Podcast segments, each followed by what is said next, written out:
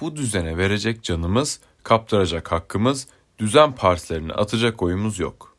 Deprem çok şiddetliydi. Sarsıntı büyüktü. Şehirlerimizi yıkan, on binlerce insanımızın canını alan ise kârı ve rantı insan canının bile önüne koyan kapitalist düzen oldu. Nasıl iş yerlerinde kar için alınmayan önlemler yüzünden yaşanan kazalara iş cinayeti diyorsak, depremde yaşadığımızda bir katliamdı. Bu katliamın tetikçisi müteahhitler ise suç ortağı da sermaye düzeni ve iktidardır. Ve hepsi karşımıza çıkıp timsah gözyaşları dökerek Türkiye tek yürek yalanını söylemektedir. Tek yürek olan bir Türkiye varsa o emeğin Türkiye'sidir.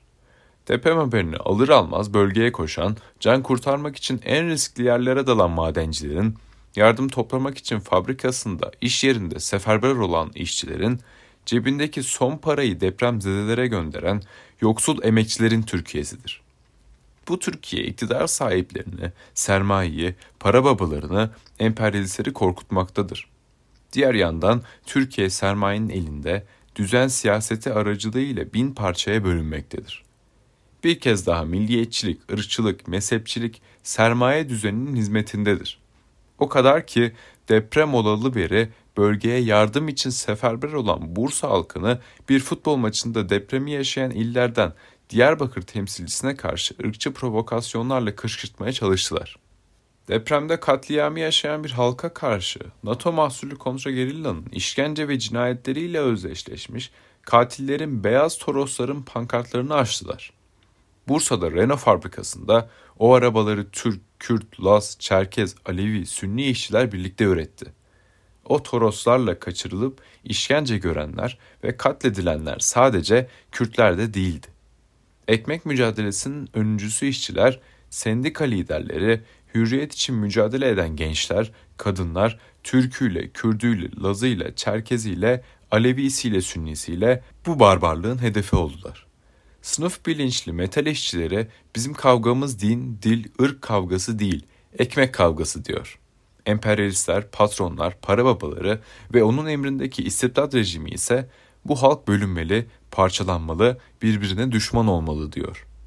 Biliyorlar, birlik olan bir halka boyun eğdiremezler. İşini, aşını, halklarını gasp edemezler.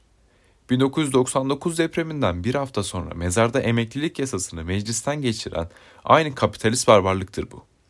Bugün depremin enkazını fırsat bilip kıdem tazminatına saldırmıyorlarsa iki ay sonra seçim olduğundandır. Emin olun saldıracaklar.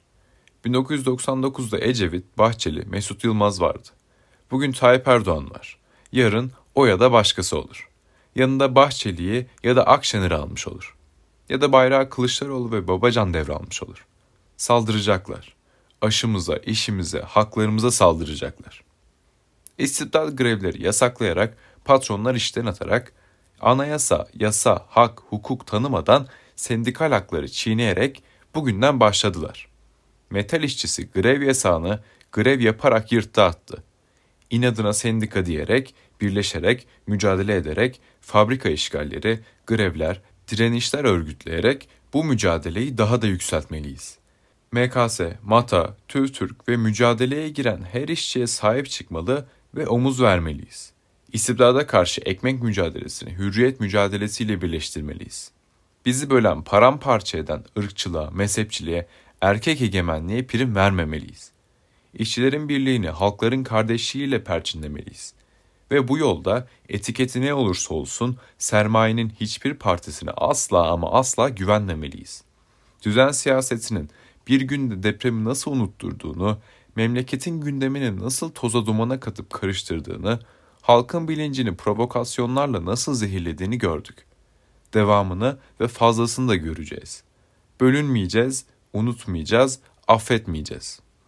Depremde yitirdiğimiz canların tek tek hesabı sorulmalı. Sermayenin çakallarına en ufak bir hakkımız kaptırılmamalı. Düzen siyasetinin tüm masaları işçi sınıfının yumruğuyla dağıtılmalı. Ekmek ve hürriyet için tek kazanacak aday var, o da işçi sınıfı.